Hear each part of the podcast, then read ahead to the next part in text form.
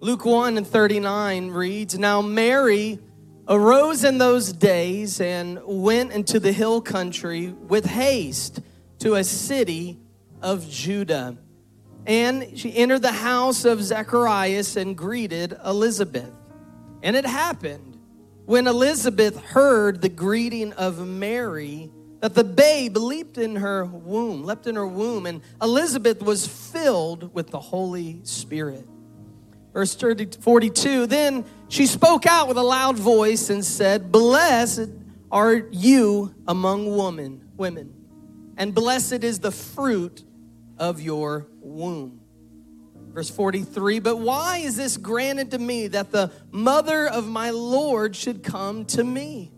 Verse 44 For indeed, as soon as the voice of your greeting sounded in my ears, the babe leapt in my womb for joy.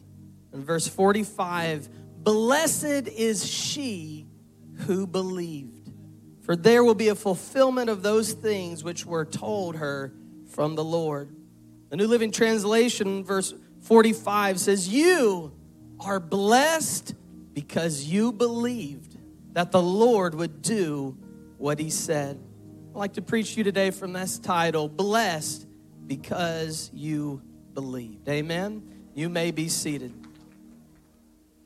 It's hard to believe that Christmas Eve has arrived. And I will say once again, it's wonderful to be together with our church family. Over the years, I've always enjoyed these special and unique holiday services. It just hits a little bit different. Amen. I also enjoy the holidays and holiday traditions and hearing what other families may do at their home. So, tonight on Christmas Eve, just by a quick show of hands, uh, who will have some sort of Christmas Eve game night? You're that gaming family. You're going to be playing games tonight. Anybody across here that's a family game night, okay? Who will be uh, the baking family? You're baking or gingerbread house making. That's something that you enjoy doing? Few hands? That's all right. You can admit these things. Is anybody, uh, perhaps tonight on Christmas Eve, you like to read the classic the night before Christmas? Is that a holiday tradition? A few of you. We read that. Of course, I think it's important to read a portion of scripture with the original Christmas story. Does anybody do that on Christmas Eve? How about Christmas morning? Anybody Christmas morning? That okay. we have a few of those things. I'm also curious though uh, seems like this happens over the years. Will anyone open a Christmas stocking or just one gift tonight on Christmas Eve to help calm the kids down? Does anybody do that in their house? Yeah? Okay. It's a tactic. Yeah, I like it. Now, how many of you parents, unfortunately, you also have the tradition of staying up way too late? You're wrapping presents, assembling toys that require an engineering degree. Amen? Anybody? Good luck creep, uh, keeping the Christmas spirit and the Holy Spirit. That's going to be me later tonight. Now, there's not many suits here today, uh, but there are many households that are anticipating a man wearing a red suit stopping by. Is that any perhaps here today? Scared to admit it in church, I see. Change my sermon about honesty here in just a few minutes. You know, we got milk and cookies and all. that. Okay, I won't get too deep talking today about Jolly St. Nick. He always gets too much airtime this time of year, and I'm sure there's mixed opinions on this topic. But back in 1984, Dolly Parton and Kenny Rogers released a Christmas album. And at ages 38 and 46 years old, they featured a song titled I Believe in Santa Claus at 38 and 46. But for one reason or another, research shows that many kids they, they quit believing around ages 8 to 10 years old. And apparently after that, you can no longer hear the silver silver bells ringing.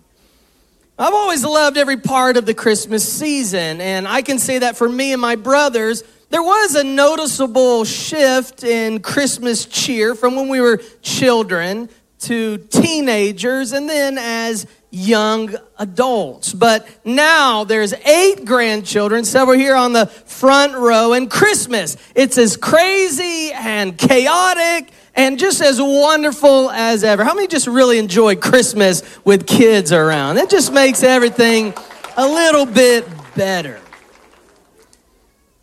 Now, referring back to our Christmas story and the promises of God, my question to you today is this Do you still believe?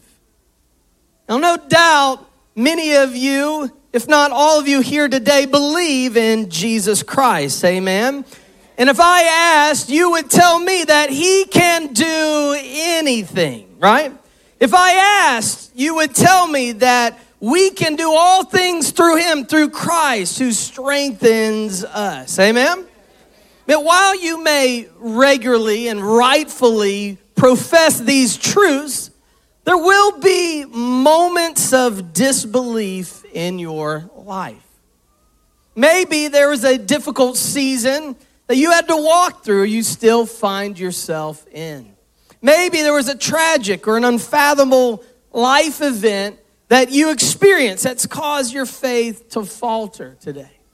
Maybe there's a deep spiritual hurt or disappointment that was caused by a family member or a leader in your life. Or maybe you prayed a prayer, a big, desperate prayer to God that He didn't answer. Maybe you've been pursuing a promise from the Lord, but you just can't seem to possess it. And maybe you've been given a promise that you can't even begin to comprehend how it could come to pass in your life. But no matter where you find yourself today, I feel directed of the Lord at this Christmas Eve service to preach that your faith should fail not. Amen? and that the Word of God and the power of the Holy Ghost would help any belief that may be here today. In the first chapter of the book of Luke, you'll begin reading about Mary, the eventual mother of Jesus. She lived in Nazareth, a little village in Galilee, and from what we know and read, she was a godly young lady living a simple and a normal life for this time. She grew up faithful to her faith and eventually met a good, hardworking man, a carpenter named Joseph. And I assume they both fell in love. They were engaged to be married, and their story sounds like a classic, an instant classic, until one day everything changed. Luke 1 28, we read that God sent an angel named Gabriel to Mary and Gabriel appeared before Mary and announces this, verse 28 Rejoice, highly favored one, the Lord is with you, and blessed are you among women. Now, as you read Gabriel's message, you notice the grammar, the exclamation point used in the Bible that really illustrates Gabriel's enthusiasm and his intensity in which he delivers that message that day. Now, some of you may be much more spiritual than the rest of us, and you would have received Gabriel's message very cool, calm, and collected. But Mary did not. Sounds like she was a bit jumpy, like my dear wife, Alonda. I can sometimes just walk in a room and she turns around and sees me. Nah! I don't even have to scare her anything. It's great. Anybody else have a family member that's always on edge, just way too much fun to, you know, we all do it. Come on, we all do it. But Mary, she's just minding her own business. And this angelic being appears out of nowhere and yells, Rejoice, highly favored one, the Lord is with you. Now, I know Gabriel's just doing his job, but God assigned, but you know, at least he could work on his approach, right? But what's important to notice about Gabriel's greeting is that he calls Mary the highly favored one. And this is special because it shows some reverence given to Mary, which commentators say it is the only time an angel showed that type of reverence or respect to a human being in the Bible. Think about that. Of all the people that angels appear to in the Bible, Jacob, Joshua, Gideon, Elijah, Abraham, the father of the faith, all in the Old Testament, the apostles, John, Peter, Paul, you'll quickly realize how special this conversation is and what Gabriel said about Mary. Now, of course, this doesn't make her feel any less terrified. In fact, this is the only place in Scripture that there's a specific word, Greek word used to describe her level of fear. It's not used anywhere else in the Bible. It's stronger than the word that was used to describe Zachariah and Herod right around this period of this story. But it's pretty ironic. You find Mary, the quintessential model of faith and belief, and she's more bewildered than persons of lesser faith or of no faith at all. But I want you to notice that it does not disqualify Mary from receiving her promise. So, as he had to do before, Gabriel, he calms down Mary with this standard line Do not be afraid, Mary, in Luke 130. After a moment of settling down, Mary's heart rate kind of returning to normal, he goes on to share this unbelievable message with Mary. And he starts off that for you found favor with God.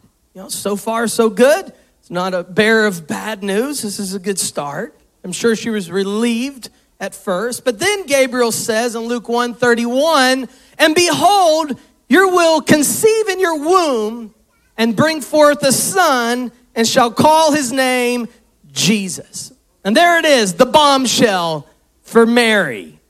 Gabriel goes on in verse 32 He will be great. He's going to be called the Son of the Highest, and the Lord God will give him the throne of his father David. And verse 33 And he will reign over his house of Jacob forever, and of his kingdom there will be no end. That's a lot to process for any person. You know, from a guy's perspective, my mind goes straight to hearing that my child was about to be the Son of God. Like, man, that's pretty awesome. I'm hearing that he's going to have a throne. I'm hearing that my son is going to rule over Israel. His kingdom isn't ever going to end. Like, I'm pretty pumped up as a dad at that point. That's great news. Maybe even connects the dots back to that prophecy in Isaiah 9 and 6. But the Bible tells us that Mary's mind went a completely different direction. She was old enough to understand God's design process of reproduction, and there were a few steps in that process that had not taken place yet. She was a woman with a plan. She met Joseph, she fell in love, they're engaged. There's gonna be, of course, engagement photos and a social media announcement post because are you really engaged if you don't do that, right? But then she's gonna have her dream wedding, and I guarantee you she already had that pictured in her head. This is Pastor John's new favorite pastime at weddings. He'll come up to the young girls or the flower girl, and he wants to ask them, Hey, when it comes to your wedding, do you know what colors that you're gonna have? And almost immediately, they all know from a very young age. And as, as a dad of two daughters, and many here, that's terrifying, but they're already thinking about that. But Mary had done the things the right way. And this news seemed to contradict all of that. And her mind had to be working in overtime until she responds, uh, um, Gabriel, Luke 134, how can this be? The New Living Translation, how can this happen? In church, for many people, this is where miracle moments are often missed. When a promise of God that is so great, it is so big, it is so wonderful, and it's introduced to us, it can almost be too hard to comprehend, to even grasp in our lives. Because we immediately, we want to try to figure out how can this be? And more times than often, we want to know when will this be? Do I have any witnesses here today? God, how's this going to happen? I don't understand the, the beginning from the ending. I don't understand these things. We want to know specifics. We want to know the details of it coming to pass. It's kind of like ordering last minute Christmas gifts online. You picked out the item, you paid for it, but you absolutely want to know how and when it's going to be arriving, hopefully before Christmas. Anybody here still waiting on something to arrive? You admit? Nobody? Few of you? Can we just gather around them saints for a few minutes? A little extra prayer here today. Sweating bullets over here today. But nowadays, we have online package tracking, right? Which is getting a little out of hand. You can see the warehouse where your package came from. You can almost find out the name of the guy who picks it up and the size of his shoe and where he's taking it and the temperature and the make and the model of the vehicle and then GPS tracking. You can watch it from step to step and as it arrives closer to your house, right? We like to know these things. It's crazy, but I have a feeling that this and very other cultural conveniences can shape the thoughts and the expectations of a generation, especially when it comes to the promises of God.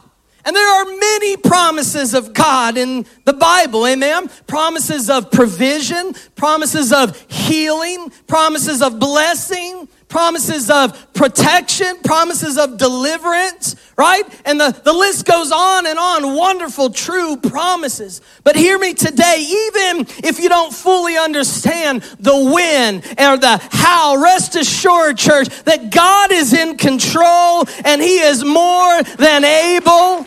Amen.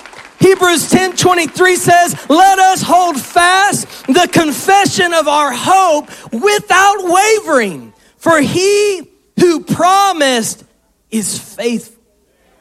Now, that package you ordered may not arrive, unfortunately, today. But as the old song says, he may not come when you want him, but he's always right on time.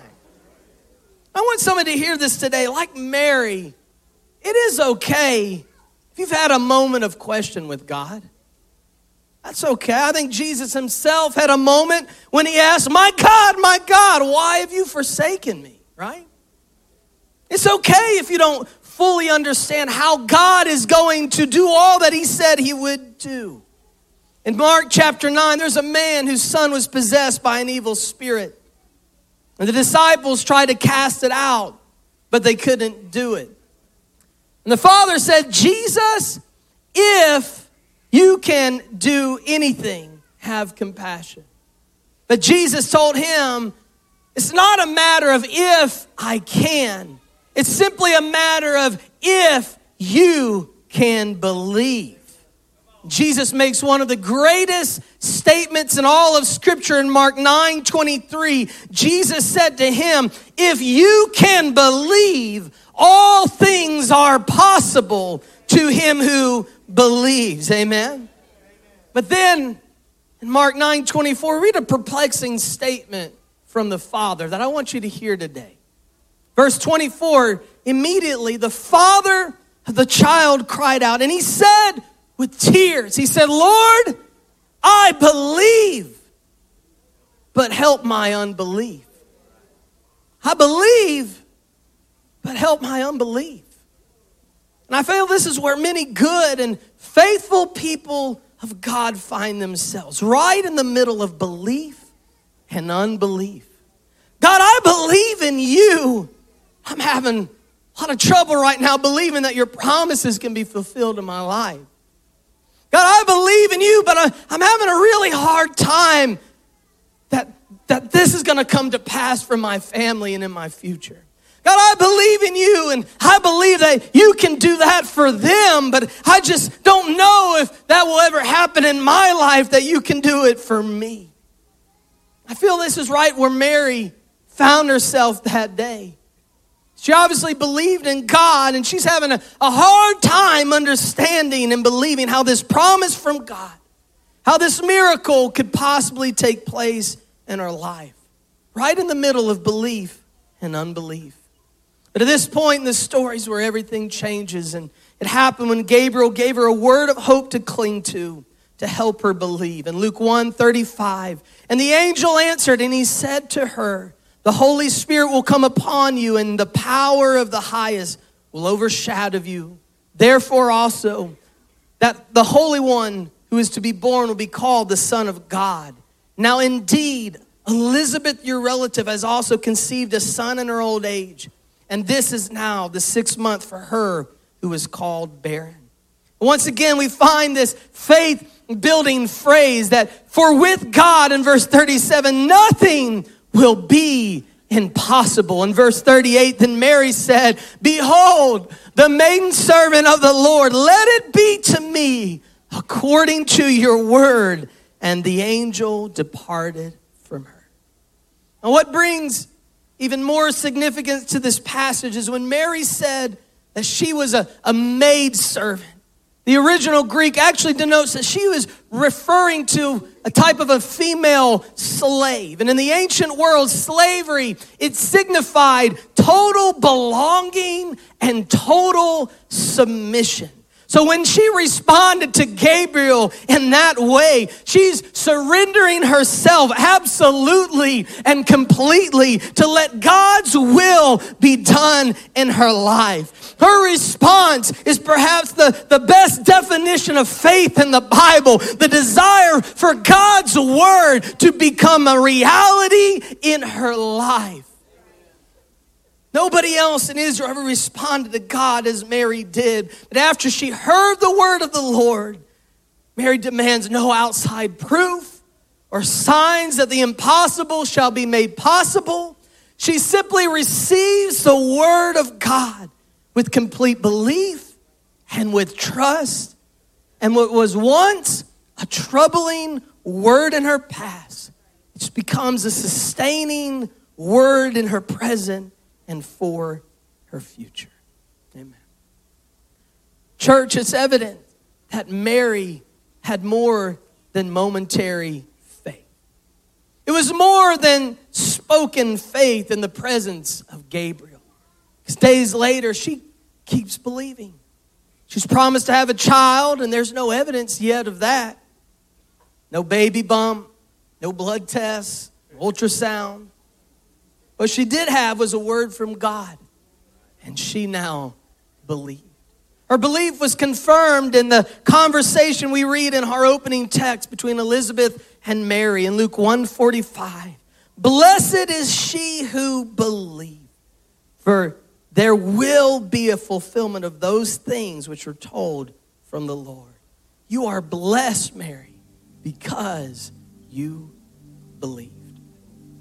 Church, I want to remind you today that, like Mary, you too have been chosen by God.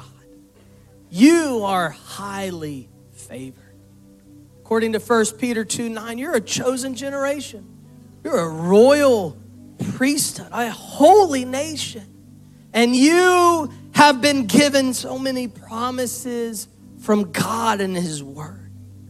Maybe you find yourself today right there between belief and unbelief. But I pray today that after hearing the word of God, that you begin to believe again wholeheartedly. Romans 10 17 says, that's how it happens. So when faith comes, it's by hearing and hearing the word of God.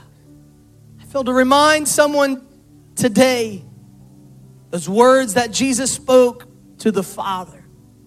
Those words that Gabriel spoke to Mary that I'm here to speak to you today that with God, nothing will be impossible. That situation you've been praying for, that impossible need in your life, that big prayer that you've been praying for so many years, that dream, that promise that God placed in your heart, nothing shall be impossible. If you're able, I want us all to stand today. What we're going to do in just a moment, we're going to gather, as Pastor John's mentioned early, here in this Christmas Eve service as best we can, this altar for prayer, those who need prayer today. And I believe as we begin to open up our hearts to God, that the anointing power of the Holy Ghost is going to come upon you as He did Mary to empower you and to renew your strength. And today, if you will take a few moments in your response and your prayer to God to put your faith in Him, I promise you, you will be blessed because you believed. Amen. Let's bow our heads right now together. Jesus, I thank you so much for your goodness and your mercy that is here today. And I pray that right now, someone here under the sound of my voice would understand, God, that there is hope in this house today. Maybe, Lord, they know and they recognize that you are real, that you are alive, are well, Lord, but they're stuck right there in the middle of belief and unbelief because they're faced with such a difficult situation. And it's the holidays and it's, it's Christmas Eve and we put a smile on and we're ready, Lord, to celebrate you and, the, the what's going to happen tomorrow on Christmas morning. God, deep inside, there's needs represented in this house today. And there's those, oh God, who've yet, God, to fully believe. Or maybe, God, they've, they've let that belief slipped through their hands and their hearts as of recent because of what they've been facing. But I pray, Lord, that your word today, as it came through Gabriel to Mary, oh God, would come from your word through me to somebody under the sound of my voice to restore, God, a faith and a belief in you, oh God, to never quit believing, oh God, that you will love them, Lord. That your promises are true, oh God, today that they will come to pass because you are faithful to your word. Thank you.